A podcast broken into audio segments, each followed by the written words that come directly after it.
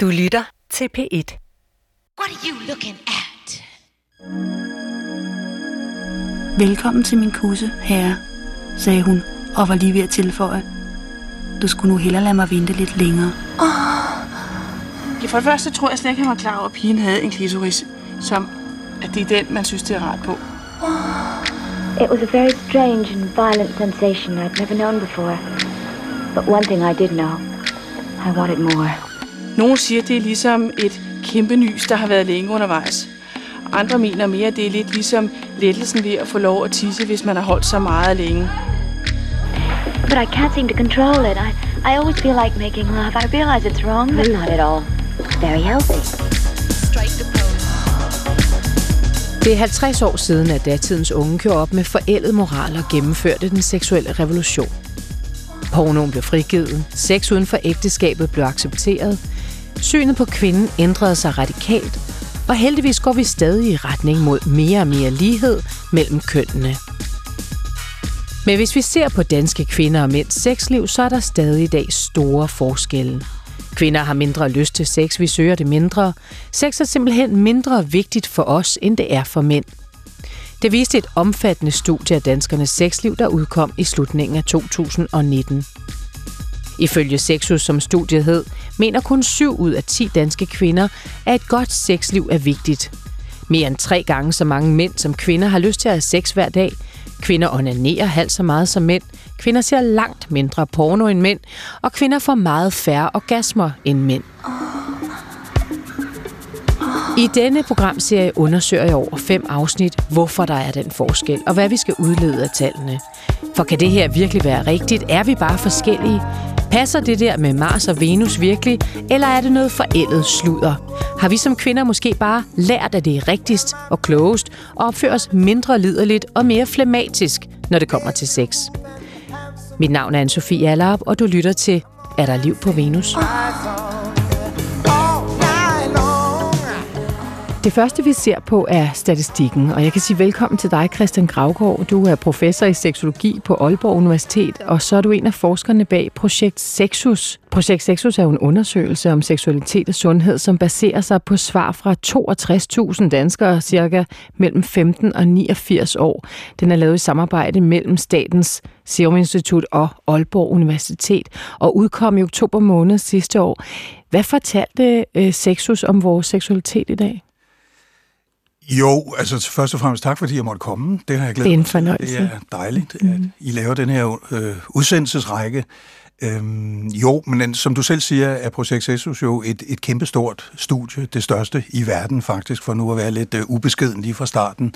Øhm, og det er klart, at det er jo et meget omfattende datamateriale, som jo, som jo strækker sig med hundredvis af variabler hele vejen fra swingerklubber til klamydia-smitte og så videre. Ikke? Så det er jo det er et meget sådan stort og meget øh, mangfoldigt materiale, og det er jo svært sådan at sige øh, helt overordnet, hvad, hvad, egentlig, hvad det egentlig viste. Ikke? Men jeg tror alligevel, når du nu spørger så direkte, at jeg vil sige to ting. Den ene ting er, at øh, den jo fremkalder et billede af en dansk befolkning, som øh, lever meget forskelligartet og meget mangfoldige seksuelt liv. Der er en meget, meget stor diversitet derude, og der er også en stor variabilitet, altså både i forhold til altså det ene menneske sammenlignet med det andet, men sådan set også i et livstidsperspektiv. Der kan vi jo se, ikke på enkelt niveau, enkelt individniveau, men vi kan alligevel se nogle ret slående øh, generationelle forskelle, altså forskelle fra de yngre til de ældre osv. Så, videre.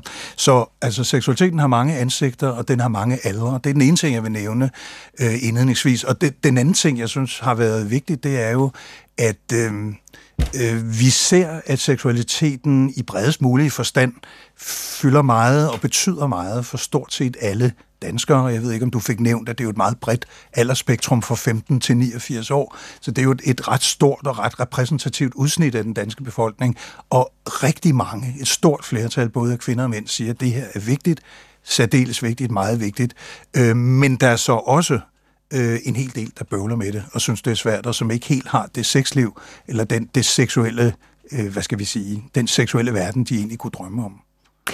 Du har udtalt, at undersøgelsen gennemholder myten om, at danskerne er et særligt seksuelt lykkeligt og frigjort folkefærd. Hvad er det, vi er? Jo, altså ja, øh, vi har jo et, et selvbillede, kan man sige, i Danmark som frisindets egen fortrop, øh, frisindets hjemland. Vi har så meget frisind, at vi nærmest kan eksportere det til andre lande. Vi har det som det eneste sådan rigtig værdifulde råstof i vores undergrund, nærmest får man indtryk af indimellem. Ikke? Og der må man jo sige, at Projekt Sexus øh, på mange, mange punkter nuancerer det der billede om, om verdens lykkeligste land, også på seksualitetens område. Og der kan jeg jo nævne selvfølgelig en, en lang række ting. Jeg har lige antydet, at der altså er ganske mange danskere, hvor vi ser et misforhold imellem mellem det den interesse, de har for seksualitet, og den øh, øh status, de, de, de tillægger seksualiteten i deres liv, og så det, øh, det omfang, øh, de føler, at deres seksuelle drømme og behov bliver opfyldt. Ikke? Så det er en ting, og noget vi muligvis kan, kan snakke lidt videre om, der er mere end, end 4 ud af 10, der ikke synes, at deres aktuelle sexliv er godt. Øh, en anden ting, som er lidt mere lavpraktisk, men alligevel jo også en, en trivselsudfordring, det er jo, at der bliver dyrket rigtig meget usikker sex, ikke? og det ser vi jo meget tydeligt tydeligt afspejlet i sexsygdomsstatistikkerne, abortstatistikkerne osv. Øh, en tredje ting, som jo hænger sammen med det, det er jo, at skolernes seksualundervisning, som vi jo er så stolte af, og som for øvrigt fylder 50 år i år, at den fungerer ret dårligt. Altså forstået på den måde, at næsten alle har fået den, men et, øh, et, et temmelig mange af dem, der har fået den, siger, at de kan ikke bruge den til noget som helst. Øhm, en, en fjerde ting, noget vi dertil efterhånden, det ved jeg ikke, men en anden ting er i hvert fald, at øh, der er jo ganske mange mennesker, jeg tror vi vender tilbage til det senere, øh, specielt kvinder, som har været udsat for ubehagelige seksuelle oplevelser, være blevet tvunget eller presset eller manipuleret til sex, det vi kort fortalt kan kalde et seksuelt overgreb. Det gælder faktisk for mere end, en, en, øh, en ud af 10 kvinder. Øh, der er også ganske mange øh, kvinder, øh, specielt faktisk øh, næsten op imod en ud af fem af de, øh, af de 15-24-årige, som ikke er tilfredse med deres udseende. Og det sidste, jeg vil nævne, nu blev det en meget lang øh, række op, en meget lang, lang opremsende række her, men, men du læser selv op til det, ved jeg spørge.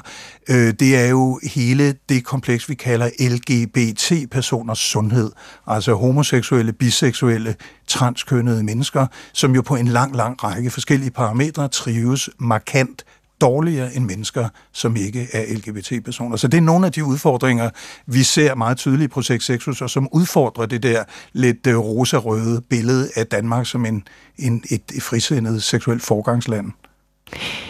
Der er meget stor forskel på mænds og kvinders øh, seksualitet, øh, hvis man kigger i rapporten. Øh, hvad fandt de overordnet ud af om forskellene på mænd og kvinders levede seksualitet i dag?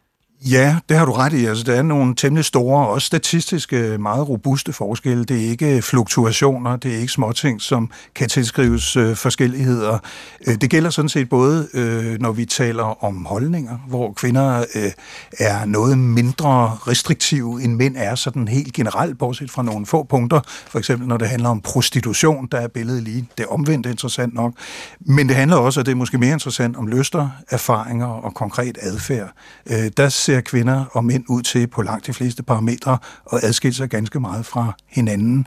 Øhm, og hvis du gerne vil have nogle eksempler på det, så kan man sige, at, øh, og, og jeg skal måske lige sige, at, at billedet eller tendensen er, at mænd øh, i, i højere grad end kvinder er er lystende, er udadvendte, er, øh, har, har prøvet mere og har en, en mere aktiv, aktuel seksualitet. Ikke? Og igen, vi taler generaliseringer, vi taler store træk her, der er selvfølgelig masser af individuelle forskelle, men, men for eksempel kan man se i tallene, hvis vi spørger mænd og kvinder, øh, hvor mange af jer har egentlig lyst til sex hver eneste dag. Det har en tredjedel af kvinderne, og under, øh, undskyld, en tredjedel af mændene, og under 10 procent af kvinderne. Ikke? Hvor mange onanerer øh, mindst hver uge øh, og har gjort det det seneste år, jamen det gør to tredjedel af mænd, og det gør 28 procent af kvinder. Hvor mange ser porno?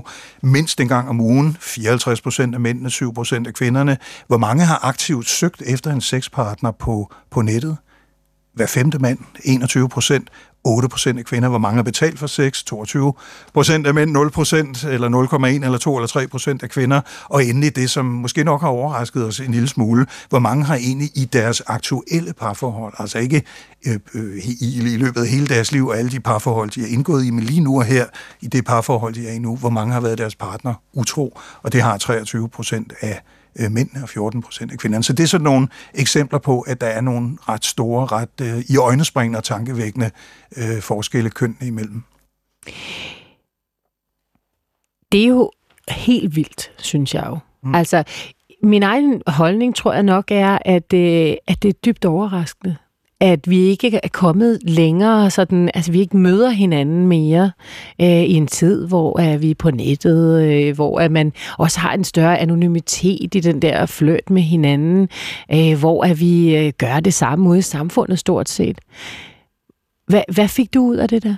Altså, vi var måske ikke nær så overrasket som dig, fordi mm. vi jo har set lignende tendenser i andre studier, både i Danmark, men også ude i den store verden, at der er nogle ret markante og også ret robuste og stabile kønsforskelle set under et, ikke? fordi kvinder er mange forskellige ting, mænd er mange forskellige ting, for der er der også noget, der hedder transkvinder og transmænd, som jo på nogle områder opfører sig lidt anderledes. Ikke? Så vi er klar over, at det selvfølgelig er generalisering af det her, men ikke desto mindre tallene taler et temmelig tydeligt sprog her, og der er forskelle, øhm, som er robuste og ikke er til tilfældige. Øhm, og hvis du spørger mig om øh, baggrunden for de forskelle, jamen, så vil jeg da sige, at der givetvis er noget metodik her. Der er givetvis det, et element af det, vi i forskningssprog kalder bias eller systematiske skævvridninger eller usikkerhed af materiale. Det kunne være på selektionsniveau, altså hvem har i det hele taget ønsket at være med i, i undersøgelsen her. Det er jo trods alt kun en tredjedel af dem, vi har spurgt, som har sagt ja tak til at medvirke, og er der nogle systematiske forskelle på dem, der er med og dem, der ikke er med. Ikke? Mm. Der kunne også være et element, og det er måske mere sandsynligt, det vi kalder på forskningssprog kalder informationsbias, altså at folk simpelthen har systematisk svaret en lille smule skævt, afhængig af deres køn. Ikke? Altså at der øh, kvæg nogle kulturelle narrativer om den perfekte mand og den perfekte øh, kvinde, den gode kvindelige seksualitet, den gode mandlige seksualitet, øh, er, øh, at, at kvinder der systematisk underdriver deres erfaringer og deres lyster, hvorimod mænd systematisk overdriver deres erfaringer og lyster. Ikke? Det kan vi bestemt ikke udelukke. Så er der nok også nogle sociale omstændigheder på spil. Det er trods alt stadig kvinder, der har den primære omsorgsbyrde, kan man sige, som står for børnene, som derfor har i mange tilfælde dobbeltarbejde, i hvert fald i de, øh, i de unge og yngre år, og derfor er muligvis mere trætte, end mænd er, når de endelig kommer frem til soveværelset. Så er der selvfølgelig også en række kulturelle faktorer, altså at vi jo stadigvæk i Frisinds Danmark anno 2020 øh, lever med nogle overleverede øh, kulturelle forestillinger om, som jeg sagde for et øjeblik siden, hvad der karakteriserer den rigtige, den gode, den pæne kvinde, øh, og den rigtige og den gode og den pæne mænd, som jo langt hen ad vejen handler om mænd, som er ligesom ubendigt optaget af sex, og som bestyrker deres maskulinitet ved, ved at erobre og bedække kvinder i et væk. Ikke? Hvorimod kvinder, der gør det samme over for mænd, de stadigvæk i 2020 bliver betragtet som forsuttede bolcher, eller billige, eller hvilke ord, der nu end kan, kan bruges. Ikke? Så det, det, spiller, det spiller givetvis også ind. Og så er der jo endelig som den sidste ting, som jeg bestemt synes, man skal nævne, øh, en, en mulighed for en biologisk faktor her. Altså mænd og kvinders kroppe er dog ikke bygget fuldstændig ens. Altså for eksempel, når vi snakker om tilstedeværelsen eller koncentrationen af kønshormoner, så er den jo gennemsnitligt i hvert fald øh, øh, forskellig mænd og kvinder imellem. For eksempel hvad angår det kønshormon, vi kalder testosteron, eller det mandlige kønshormon, øh, selvom kvinder også har det, som vi jo ved fra en lang række studier er et driverhormon, når vi snakker seksualitet. Ikke? Og, og det, det, så, så det er formentlig et udtryk for det her, seksualitet identiteten både er naturlig og kulturlig. Den er bio, psyko, social, kulturel. Den opstår i kroppen, men den udfolder sig i mentale landskaber og får mening og dybde i, i øh, medmenneskelige relationer og kulturelt rum. Ikke? Og derfor må vi forvente, at det hele spiller sammen. Hvis vi kigger øh, mere detaljeret øh, på øh, det liv, kvinder øh, lever som udtrykt ved den her undersøgelse, så afdækker I, som du siger, at 12 procent af alle kvinder herhjemme har været udsat for mindst et seksuelt overgreb, og blandt mm. voksne kvinder midt i livet er det faktisk 14-15 procent. Mm. Hvad tror du, det betyder for kvinders seksuelle trivsel? Jamen, det, det er ikke noget, jeg tror, det er noget, jeg ved, fordi vi, det er et af de steder, vi faktisk har, har stor øh, og vigtig dokumentation. Ikke? Vi har temmelig meget evidens, som det hedder i min verden, for at et seksuelt overgreb, i virkeligheden uanset hvor graverende det kan se ud udefra, for der er nemlig ikke nogen, øh, hvad skal man sige, ligefrem sammenhæng imellem det, vi andre ser, når vi øh, når vi kigger på en seksuel situation, og så det, den, det enkelte menneske kan opleve. Altså sagt med andre ord, det at blive udsat for noget, som er grænseoverskridende, uden at vi andre vil synes, det var specielt voldsomt, det kan godt være meget mere indgribende for den pågældende kvindes liv, end det, som er et, et voldsomt juridisk overgreb, og som alle kan være enige om, at er, er, er tungt og graverende. Ikke? Nå, det er bare øh, for at sige, at, at jo, vi ved jo, at seksuel, øh, seksuel overgreb udgør en massiv risikofaktor for udvikling af mistrivsel, og det er både altså fysiologisk, fysisk mistrivsel, man bliver simpelthen syre, og nogle studier tyder klart på, at man også dør tidligere. Øh, det er også mental øh, mistrivsel, det er i høj grad også relationel mistrivsel, altså hele det sociale og parforholdsmæssige element, og så er det selvfølgelig også seksuel mistrivsel. Så det er veldokumenteret, og derfor er det da dybt problematisk, at, øh, at de tal, som du nævner der, at de er så høje.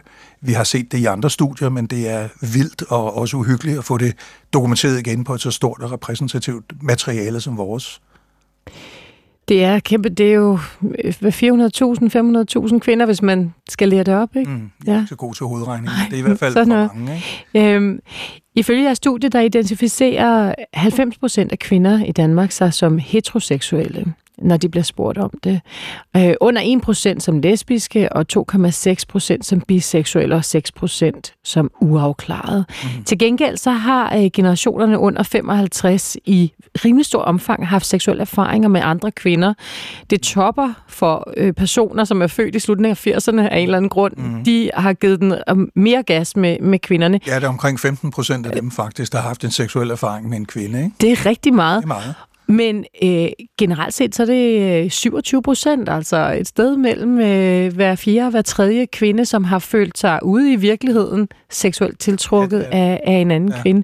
Hvad fortæller det dig om øh, vores seksuelle orientering, også for, danske For det kvinder? første er det jo spændende, at de tal, du nævner til sidst, altså tiltrækningen og de rent faktiske øh, erfaringer, samkønnede erfaringer, det er faktisk et sted, hvor kvinder overhaler mænd. Altså der er væsentligt flere kvinder, som rent faktisk har haft seksuelle oplevelser med nogle af deres eget køn, og som og eller har fantaseret om at have det. Ikke? Og, og igen er det jo i hvert fald for mig en påmindelse om, at der er meget kultur i det her. Det er at seksualiteten er en kulturlig størrelse, som jeg sagde før. Det er nok utænkeligt, at, øh, at det skulle handle om sådan genetiske, eller biologiske, eller hormonelle, eller cerebrale mekanismer, som sådan på fundamental vis adskiller øh, kvinder fra mænd. Det er den ene ting. Den anden ting, som selvfølgelig er vanvittigt spændende i det, du nævner der, et, et hovedfund, vil jeg tillade mig at sige, det er jo, at vi skal være meget opmærksom på, at seksualiteten er multidimensional, for nu at sige det lidt flot. Altså, den bevæger sig af mange akser i mange dimensioner, af mange aspekter samtidig. Ikke? Og det betyder jo, at vi, hele denne her enorme optagethed, vi har i de her år, af identiteter, altså hele denne her identitetspolitiske øh, cirkus øh, manege, vi lever i i øjeblikket, hvor det er ekstremt afgørende vigtigt, at vi alle sammen ligesom bekender kulør og siger, hvem er jeg? Ikke? Det er jo kun en lille del af vores seksualitet. Øh, som du selv nævner, er det ganske få mennesker i Danmark, få procent, som siger, jeg er homoseksuel, eller jeg er biseksuel, eller for den sags skyld aseksuel, eller for den sags skyld transkønnet eller non-binær. Men vi, når vi så snakker om, øh, som du selv lige var inde på, når vi så snakker om det, vi gør, eller det, vi føler, så er tallene meget højere. Så det er meget vigtigt at huske, at seksualiteten er noget, vi gør, eller er noget, vi er. Øh, det er en del af de fleste menneskers kerneidentitet, men det er i høj grad også noget, vi gør og det er også noget, vi føler. Og der er ikke nødvendigvis nogen øh, overensstemmelse, i hvert fald ikke en livslang og stabil overensstemmelse mellem de tre dimensioner. Faktisk kan man jo sagtens identificere sig selv som heteroseksuel familiemor øh, og have øh, lødige og gode og sunde og øh, øh, nydelsesfulde erotiske kontakter med, med, med andre kvinder, eller i hvert fald fantasere om at gøre det. Det ser ud som om, det er der mange, der netop gør.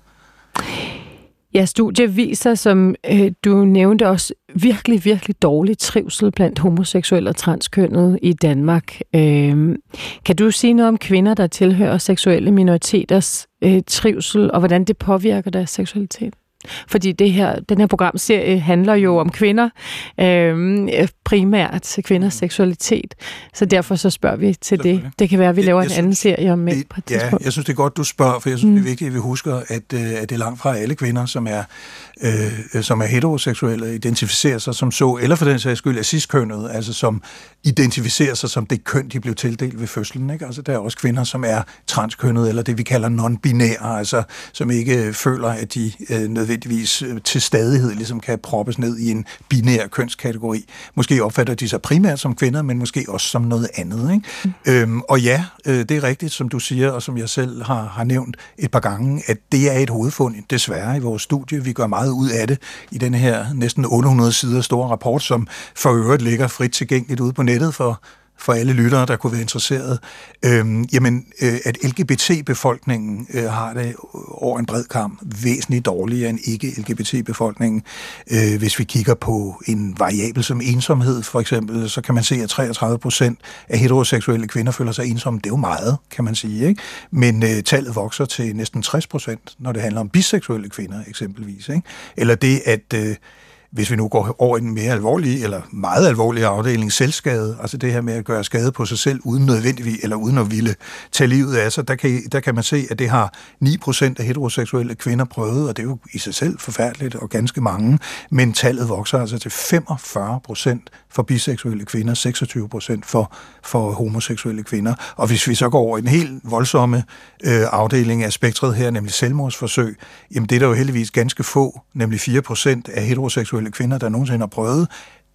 Det tal vokser, hold nu fast, til 18% for biseksuelle kvinder, 11% for homoseksuelle kvinder. Så der er nogle meget, meget store, meget uhyggelige forskelle her. I øvrigt skulle jeg måske nævne, også når det handler om seksuelle overgreb, hvor vi kan se, det snakkede vi om før, at 11-12 procent af heteroseksuelle kvinder har været udsat for det i løbet af deres liv. Øh, hvis vi kigger på biseksuelle kvinder, som på mange måder ser ud til at være de mest udsatte, så er det næsten en tredjedel. Ikke? Så, så mm. der er nogle trivselsudfordringer, som er ganske betragtelige her. Som er super voldsomme, øh, og, og vel også egentlig overraskende, netop fordi vi går og fortæller hinanden, ja. at vi er vi er jo ligeglade med, om folk er lesbiske. Ja, eller... Vi er jo seksuelt øh, farveblinde, som ja. vi hører folk siger, ikke? og vi har jo på mange måder i Danmark været et forgangsland, ikke? og også på det her øh, område. Det første sted, hvor man kunne registrere et partnerskab, ikke? 89. Det sted i verden, der, der er fri, øh, der afkriminaliserede homoseksualitet 1930, 1989, eller var det 86? Nej, det var vist 89, ikke? Havde vi det første samkønnede ægteskab helt lovformeligt osv. Ikke? Mm. Så på mange måder har vi jo, der er vi jo tilbage ved den danske selvfølge selvfølelse og måske også selvfedme, hvis man skal være en lille smule polemisk, ikke? Øh, som jo går ud på, at øh, vi er verdensmestre i det her, og alle i Danmark har det godt. Der er højt til loftet, langt til, eller stor plads til, til øh, eller god plads til store armbevægelser. Og det er der altså ikke for alle mennesker i lige høj grad. Jeg skal måske skynde mig at sige, at langt størstedelen også er homo og, og biseksuelle kvinder har det jo godt og trives. Det er jo ikke sådan, at fordi man er homo eller biseksuel, så har man det nødvendigvis dårligt, men der er bare en, en, en meget massivt øh, og, og statistisk meget sikker øh, overhyppighed af, af mennesker, af kvinder, som har det dårligt, hvis de er hetero eller øh, slået af homo eller biseksuelle. Et sted, hvor øh, lesbiske kvinder øh, positivt outperformer øh, mm. heteroseksuelle kvinder, det er, øh, når det kommer til, hvorvidt de får orgasme, når de er sammen med hinanden seksuelt. Og der er de altså meget bedre til det, end øh, heteroseksuelle kvinder er øh, til at få orgasme, når de er sammen med øh, heteroseksuelle mænd øh, seksuelt. Øh, det øh, kan man se øh, i jeres studie, man kan se det i internationale studier, øh, hvor det altså er et utroligt stabilt øh, øh, orgasmegab øh, mellem øh, mænd og kvinder. Altså kvinder får nogle af 60 procent øh, af kvinder får orgasme i et almindeligt heteroseksuelt øh, samleje, mm. imod nogle af 90 procent af mænd. Øh, for, de, for de homoseksuelle kvinder, der er det, og langt op i 80'erne. Hvordan kan det være, at kan, man, altså, kan man se noget ud af jeres studier om, hvorfor er den, er den der kæmpe store funktionelle forskel? Ja, altså det, det kan, de tal, du nævner, det er mm. ikke fra vores studie, men, men vi undersøger det jo på en række måder, som, mm. som sådan set langt hen ad vejen bekræfter den, de tendenser, du ser der. Altså vi kan jo se, at at, øh, at øh, omkring en fjerdedel af, af kvinder, af de yngste kvinder fra 15 til 24 år, øh, de har haft øh, problemvoldende orgasmebesvær, som det så mundret hedder. Det vil sige orgasmeproblemer, problemer med at få orgasme øh, inden for det seneste år. Det er før det tal, der falder med alderen, hvilket er interessant. Uanset om det nu handler om, at de ældre kvinder resignerer og tænker, at nu er jeg blevet så gammel, at det kan være ligegyldigt, eller om det faktisk handler om det, jeg håber, nemlig at kvinder med tiden kaster pæn pige-syndromet af sig og, og tilbageråber ligesom deres en, en sanselighed og en neurotik øh, og, et, og, og en kropsbevidsthed og nærvær, som gør, at de øh, bliver i stand til at få orgasme. Det er en anden diskussion. Men det er rigtigt, og det er også rigtigt nok, at, øh, at de der 12 procent, øh, som, som, eller 12 procent, som generelt øh, har haft orgasmeproblemer, øh, de der 24, jeg lige nævnede, det var for de helt unge, det generelle tal er 12 procent, og det er rigtigt, at det tal er noget mindre for øh, kvinder, der har en kvindelig partner, der er det 8 procent.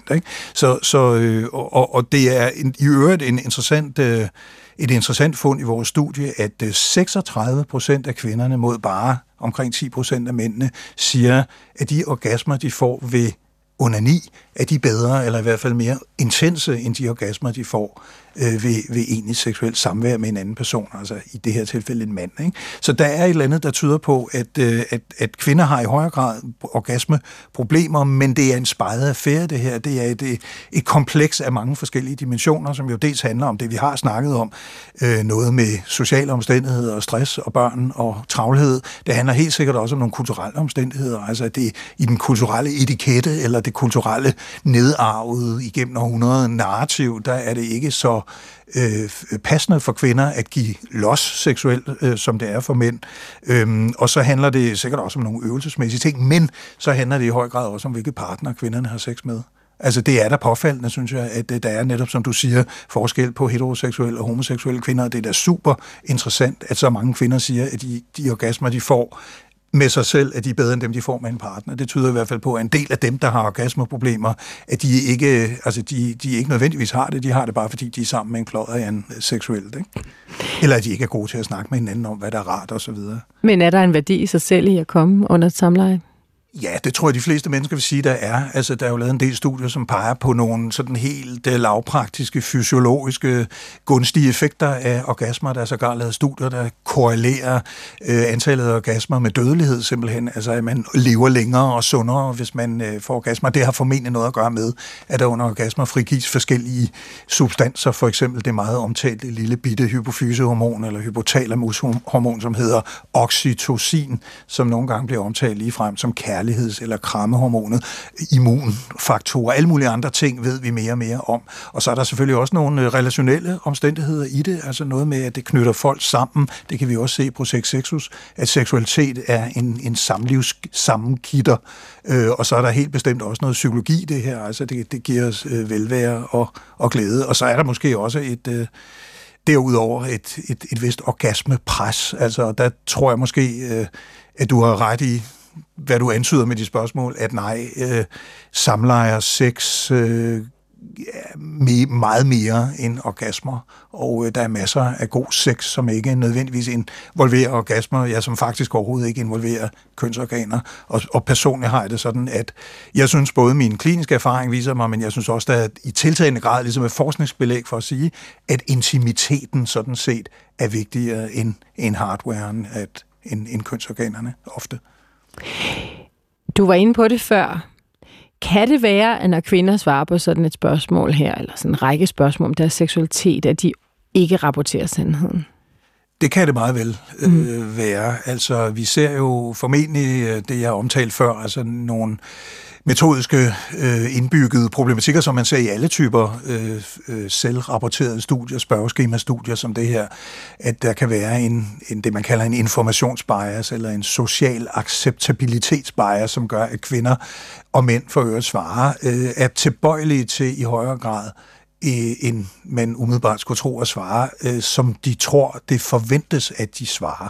Altså øh, svarer sådan, at det i størst mulig omfang ligesom øh, lever op til den, det kulturelle ideal. Ikke? Og det kan vi bestemt ikke udelukke, at det er en del af forklaringen på de ret markante kønsforskelle, vi finder, at kvinder i højere grad underdriver, og mænd i højere grad overdriver.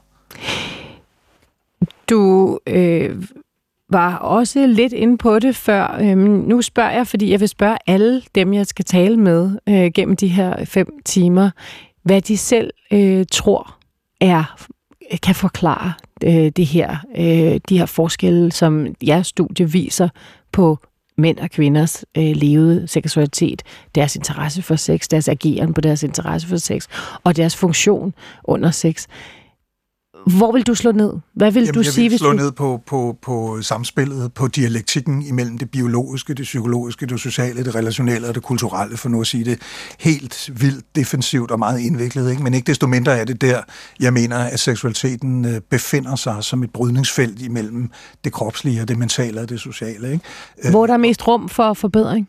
Det er der alle steder. Altså øh, øh, øh, lidende, nødlidende seksualitet eller seksuel mistrivsel kan opstå i alle de dimensioner, jeg nævner her, og opstår ofte i et samspil, og det er jo til til og med så drilsk eller så djævelsk, at det ene udløser det andet. Altså problemer i mekanikken, havde han sagt, giver problemer i psyken og i relationerne, øh, problemer ude i kulturen i form af idealer og snærende kønsstereotypier og alle mulige mere eller mindre fordummende øh, øh, forestillinger om, hvad gode mænd og gode kvinder øh, er for nogle størrelser. Det kan i høj grad også sætte sig simpelthen i mekanikken og gøre, at man har svært ved at få det til at fungere, man har svært ved at slippe løs, man har svært ved at give sig hen, man har svært ved at få orgasme, for mens vedkommende og få den op at stå, fordi man ikke føler, at man er rigtig, fordi man ikke lever op til det kulturelle billede, der eksisterer. Ikke? Så, så jeg vil nødig skille det ene ud fra det andet, simpelthen fordi min grundantagelse, det paradigme, jeg arbejder inden for i seksologien, det er et biopsykosocialt paradigme, og der hænger det hele sammen. Kan, kan det være, at det udtryk, vi ser øh, ved sexus, og når vi ser på den danske befolkning, at det er okay? Det kan sagtens være. Altså, det, jeg opfatter ikke nødvendigvis, at der er tale om en ulighed i sundhed her. Det kan også sagtens være, at øh, rigtig mange af de respondenter, vi taler med her, er ganske godt tilfredse med tingenes tilstand. Og det kan også øh, sagtens være, at en del af de kvinder, som vi er lidt bekymrede for, fordi de, vi ikke føler, at de øh, får nok ud af livets store seksologiske lavkage eller seksuelle lavkage, at det stykke, de bliver tildelt eller tildeler sig selv, at det ikke er stort nok i forhold til, hvad de fortjener, og for mændens vedkommende, at det måske er lidt for stort. Det kan sagtens være nogle af dem, hvis man taler med dem, egentlig vil sige, at jeg har det faktisk udmærket. Altså, det fungerer udmærket for mig. Øh, jeg har ikke nær så meget lyst som min partner. Øh, det, det er egentlig fint. Vi kan se, at omkring en tredjedel af danske par er enige om, Øh, og du, du nævnede i indledningen, at, at 8 ud af 10, stort set i alle aldre, bortset fra de yngste og de ældste, lever i parforholdsrelationer, så det er ret vigtigt det her. Og der kan man se, at en tredjedel af dem omtrent øh, siger, at vi har lige meget lyst til sex. Og det vil sige, at to tredjedel har ikke lige meget lyst til sex. Og det er næsten, følger næsten altid det mønster i de, i de heteroseksuelle parforhold, at det er mændene, der har mere lyst til, til øh, sex end kvinder. Så der er en seksuel asymmetri. Og det er selvfølgelig bekymrende og, og potentielt problematisk, og noget, som vi på en eller anden måde seksologisk og på andre øh, måder skal, og skal forsøge at gøre noget ved, men vi skal også huske, at det i nogle parforhold formentlig fungerer ganske godt. Man indretter sig på andre måder, man resignerer, man øh, laver ventiler og forskellige sociale arrangementer, som gør, at det lystoverskud, mænd ser ud til at have i forhold til kvinder, at det bliver afhandlet på anden og helt tilfredsstillende måde. Christian Gravgaard, det var en fornøjelse at tale med dig. Du er professor i seksologi på Aalborg Universitet og en af forskerne bag projekt Sexus. Det er den her undersøgelse om øh, seksualitet og sundhed, som baserer sig på svar fra 62.000 danskere mellem 15 og 89 år i et samarbejde mellem Statens Serum Institut og Aalborg Universitet.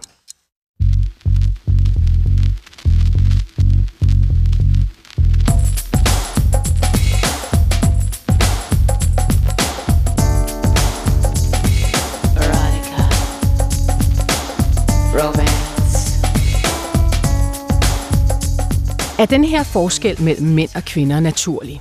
Det vil mange faktisk mene. De vil mene, at vi kvinder simpelthen fra naturens side enten er mere seksuelt flamatiske, altså meget mindre interesserede i sex, og eller at vi er politiske med vores sexliv. Altså at vi er programmeret til at være enormt kritiske med, hvem vi vælger at have sex med, fordi vi jo altså hænger på et eventuelt afkom. Og bredere så er der en antagelse om, at vi er mere afhængige af et socialt eller følelsesmæssigt bånd med dem, vi har sex med. Og jeg kan sige velkommen til dig, professor Anna-Maria Giraldi. Du er overlæge, seksolog og professor jo altså på Københavns Universitet. Der eksisterer en antagelse om, at kvinden er det naturlige mere passive og mere uinteresserede køn.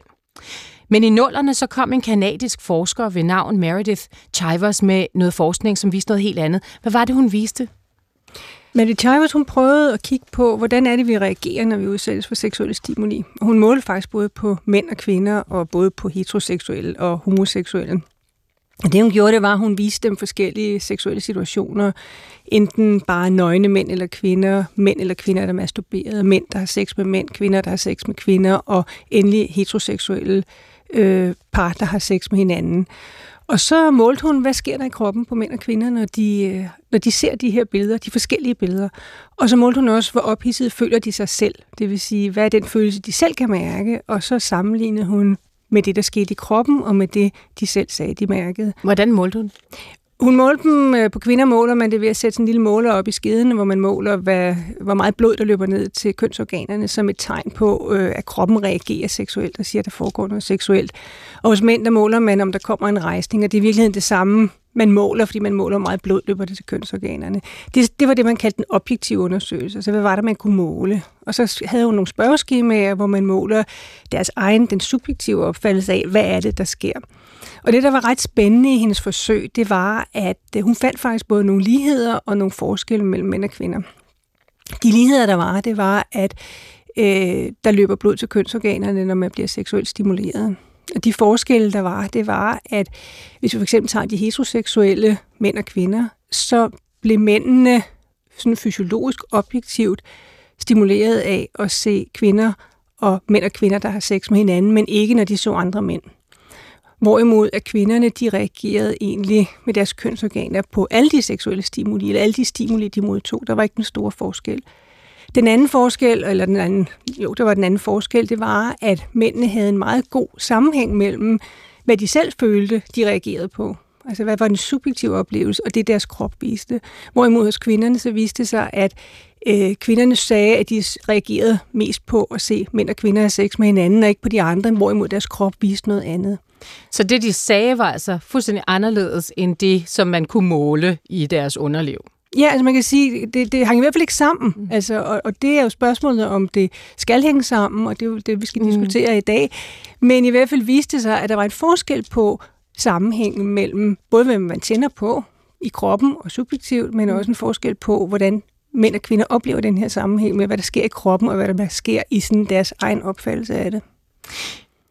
Hvorfor kan det være?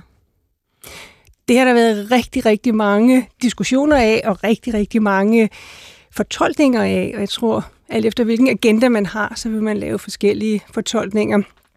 Man kan lægge et øh, biologisk perspektiv på det, hvor man kan sige, at øh, det er, øh, jeg tror ikke, jeg vil kalde det biologisk, måske evolutionært, måske i stedet for at sige, man har diskuteret, om det er sundt for kvinder at kunne adskille krop og følelser, fordi de måske mange gange har været med i noget seksuelt, som på en eller anden måde øh, de ikke har været så interesseret i, men kroppen skal stadig beskytte sig selv ved, at den bliver mere fugtig når man, øh, i skeden, når man skal have sex, så man ikke får skader. Så man har lagt et, et perspektiv på det, hvor man har sagt, at det er fordi, kvinder har kunne have brug for at adskille, hvad sker der i kroppen, og hvad sker der i følelserne. Det er sådan den ene. Øh, den anden kan også være, at man lærer drenge bedre at være i kontakt med deres kønsorganer. Der er noget rent, her kommer det biologiske, noget rent den fysiologiske. drenge rører ved deres kønsorganer meget mere, fordi de rører ved dem, når de går på toilettet. Så man kan sige, de lærer måske øh, hurtigere, hvordan de føles, hvad der sker i dem, hvordan er forandringerne i dem. Man kan se dem bedre. Det er nemmere at se, hvad der sker. Hvis man kigger ned som en lille dreng og kigger på sin penis, og den er stiv, så kan det være, at man siger, åh, oh, oh, der sker noget, jeg kan nok, måske har jeg lyst. Hvorimod at kvinder kan ikke se deres kønsorganer, de rører ikke naturligt ved dem i løbet af dagen.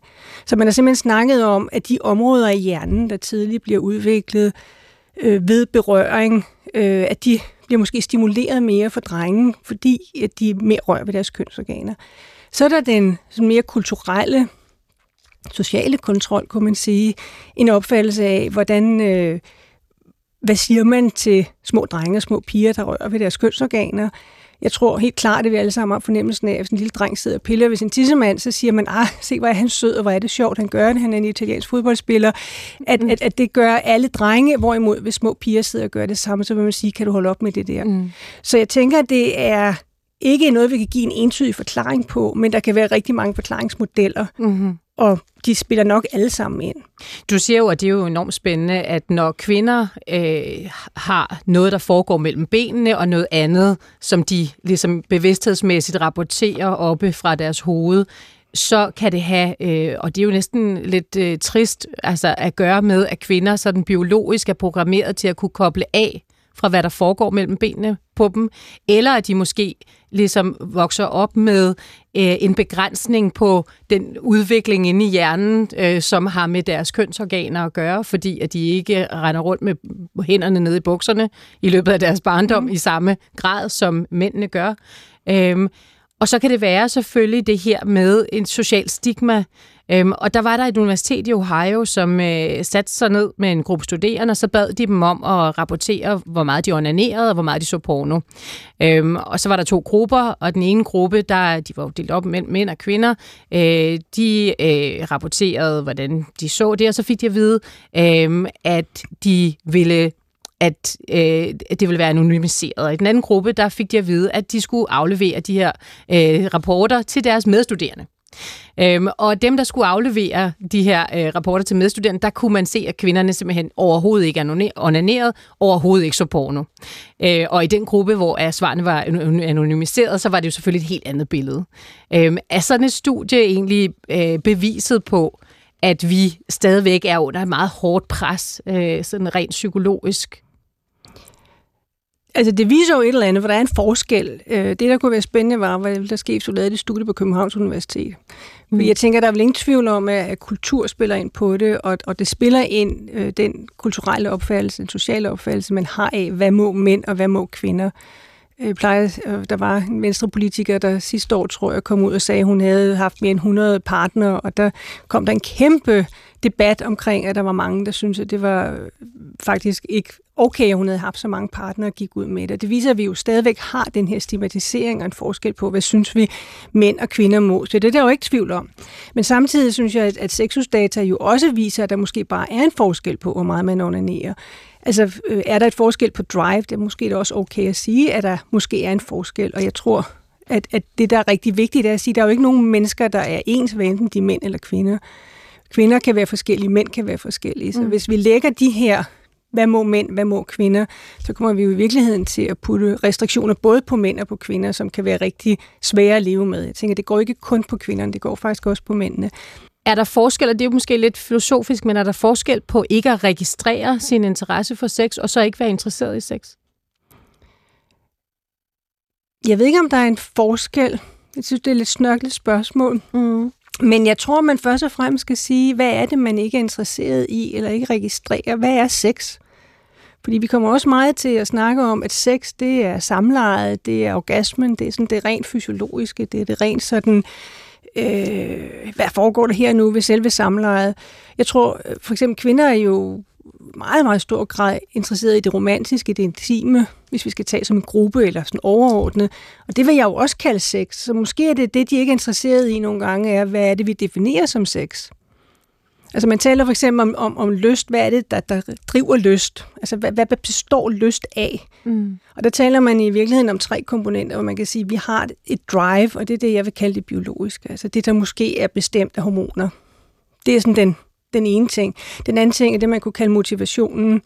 Det er måske det mere psykologiske, hvem at man, hvordan har man det? Er man godt humør, dårligt humør? Er man stresset? Hvad er det for en partner, man har? Hvordan man synes, man ens hverdag er? Og så det, man kunne kalde ønsket som ret kulturelt bestemt, hvor man kan have en idé om, hvordan skal sex være? Hvad forventes der af en? Hvad må man? Hvad må man ikke?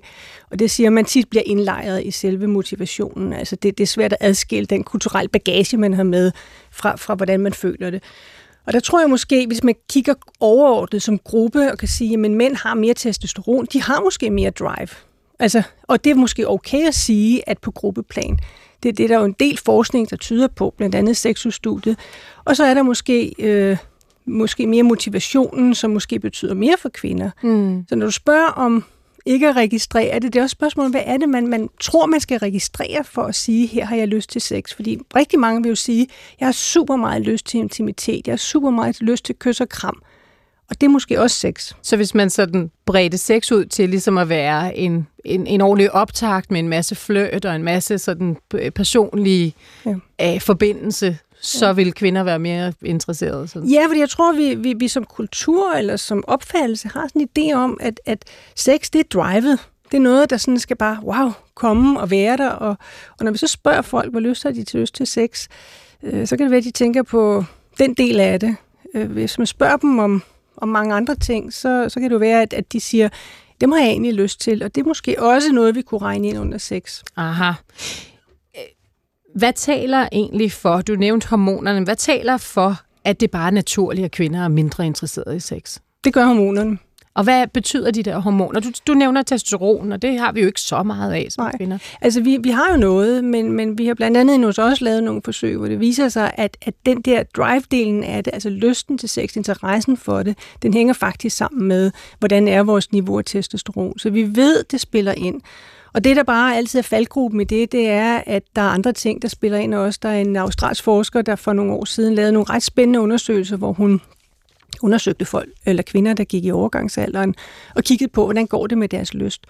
Og det, hun fandt ud af, det var, at ændringer i hormoner, det er så østrogenerne, som ændrer sig rigtig meget. Det betød noget for deres lyst, når de gik i overgangsalder, men det betød lige så meget, hvordan deres forventning var til deres sexliv. Deres forventning om, at nu bliver jeg gammel, og så skal jeg nok ikke have sex mere, eller deres forventning om, at det kan jeg sagtens fortsætte med. Så jeg tror aldrig, vi kommer til at sige, at det er den ene ting, der betyder det hele, men der er nok mange forskellige ting, der betyder noget.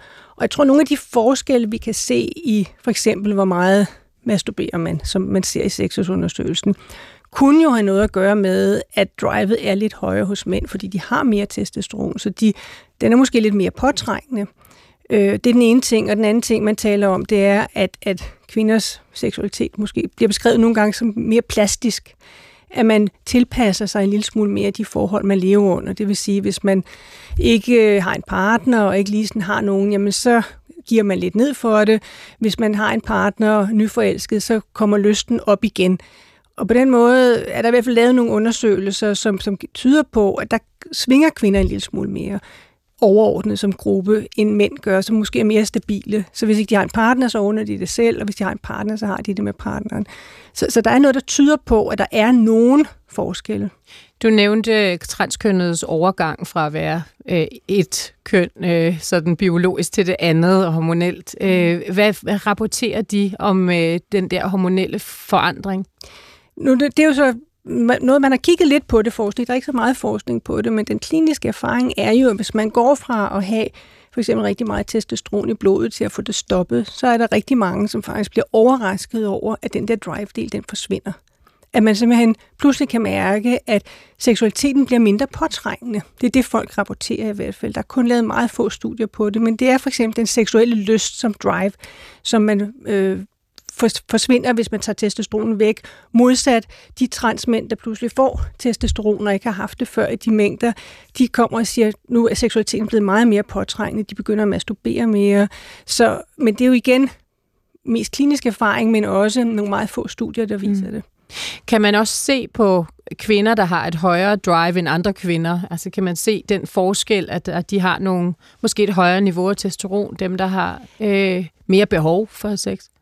Det, det er meget, meget svært. Det har været rigtig svært at vise, at der er en klar sammenhæng mellem øh, testosteron og lyst. Altså som sagt har vi lavet nogle studier, hvor det tyder på, at hvis den er lav, så har man nok også lavere lyst. Det er mest det, man har vist. Men det bliver bare altid også øh, påvirket af, hvad er det for et parforhold, man er i? Har man lidt depressive symptomer? Og det viser sig, at det betyder lige så meget.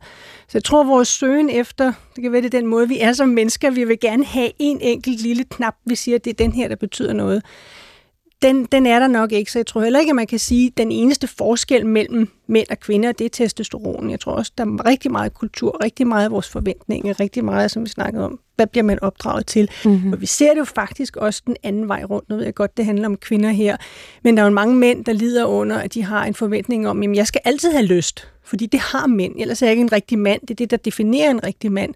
Og der er masser af mænd, som ikke altid har lyst, og pludselig synes, at så er de ikke maskuline nok.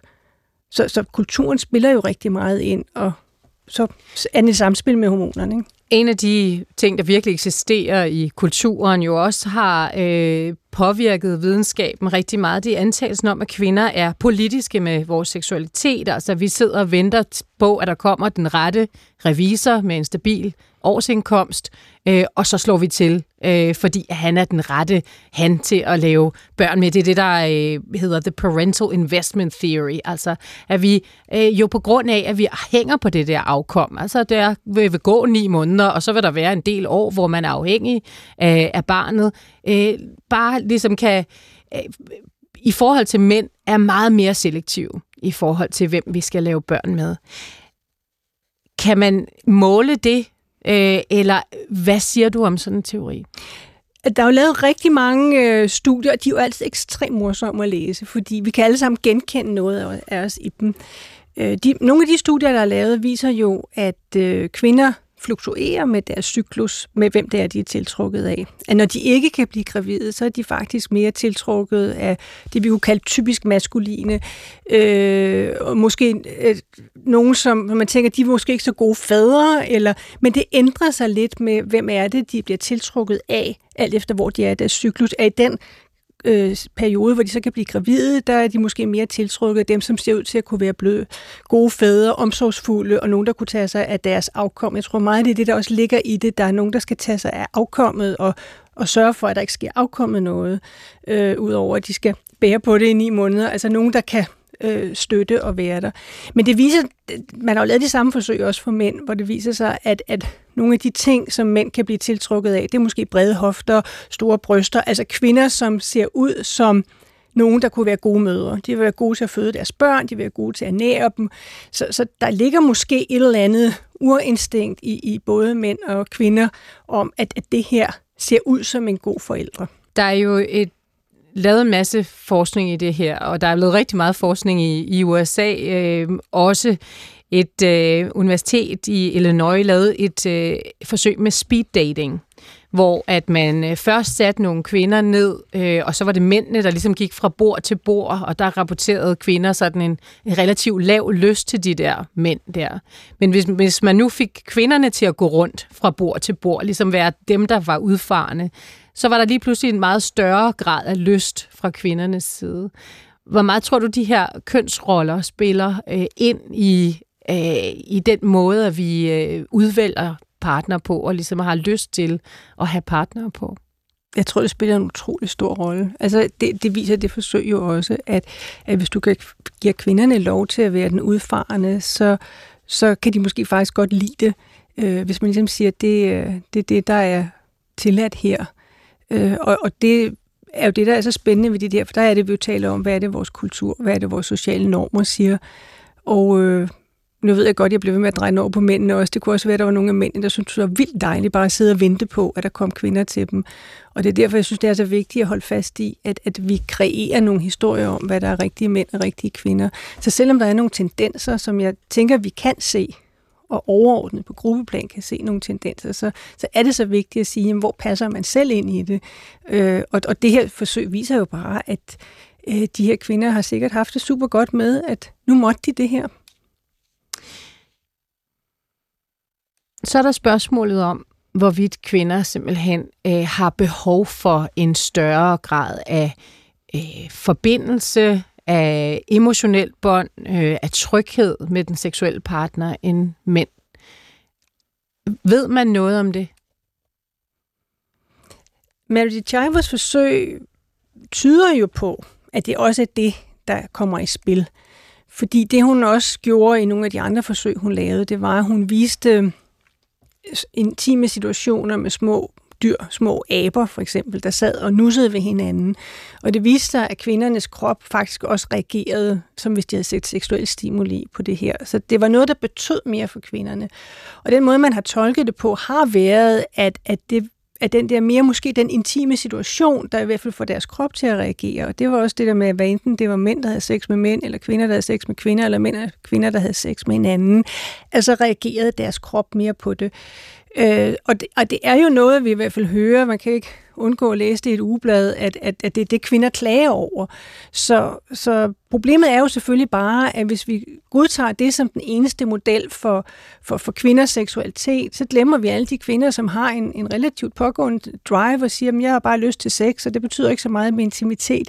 Og, og, og det, det synes jeg også er synd, og der har været en, en stor diskussion i vores felt, noget som jeg synes er ret interessant, at der kom en, en forsker for nogle år siden, der hed Rosemary Basson, som, som beskrev, at kvinders øh, motivation for sex, det var i hendes erfaring primært ønsket om intimitet og nærhed.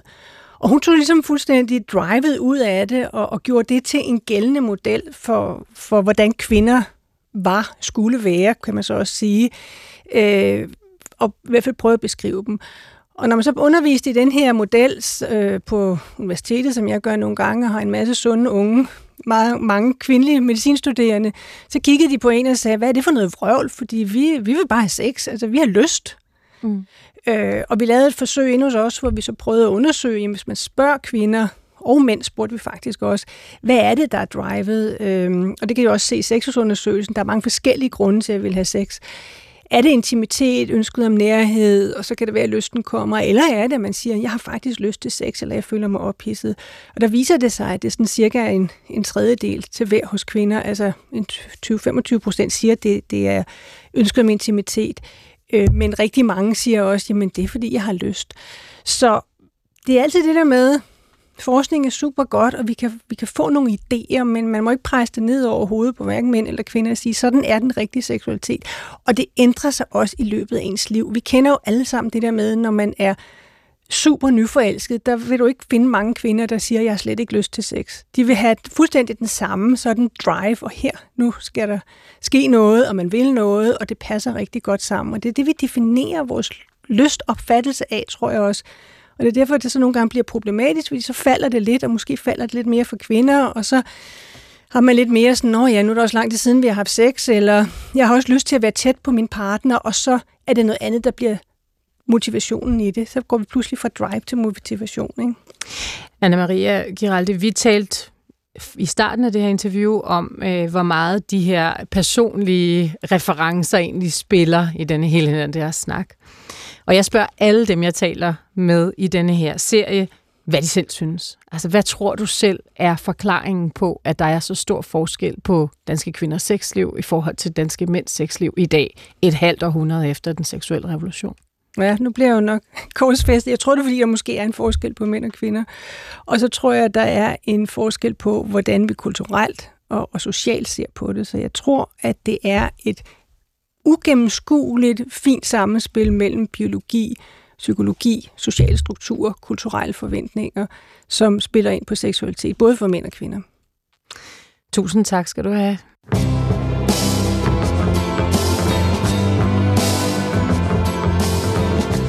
Således altså, hvad videnskaben og populærkulturen antager om kvinders seksualitet. Det er jo ikke nyt at antage ting om kvinders seksualitet. Det har man gjort altid. I det indiske hovedværk Kamasutraen, som øh, menes at stamme fra det 3. århundrede, der har man også en del antagelser. I kan da lige få et par af dem med. Man antager blandt andet, at øh, visse kvinder kan lokkes ud i utroskab. Det gælder blandt andet kvinder, som har det med at stige blankt frem for sig. Kvinder, som øh, er sladervorne og godt kan lide at hænge ud i andre huse, eller kvinder, som har det med at hænge ud ved hoveddøren af deres eget hus. Det kan også bare være kvinder, som øh, har mænd, der er jaloux eller meget væk, eller ikke er specielt øh, manhaftige, eller som lugter. Det kan man jo godt forstå. Mit navn er Anne-Sophie Allap, og du har lyttet til serien Er der liv på Venus om kvinders seksualitet. Du kan finde alle fem afsnit af serien som podcast på DR's radio-app, eller der, hvor du plejer at hente dine podcasts. Tak fordi du lyttede med, og lad nu ikke statistikken begrænse dig derude i sommerlandet.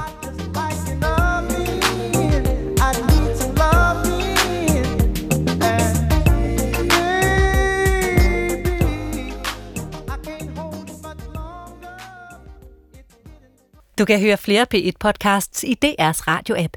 Det giver mening.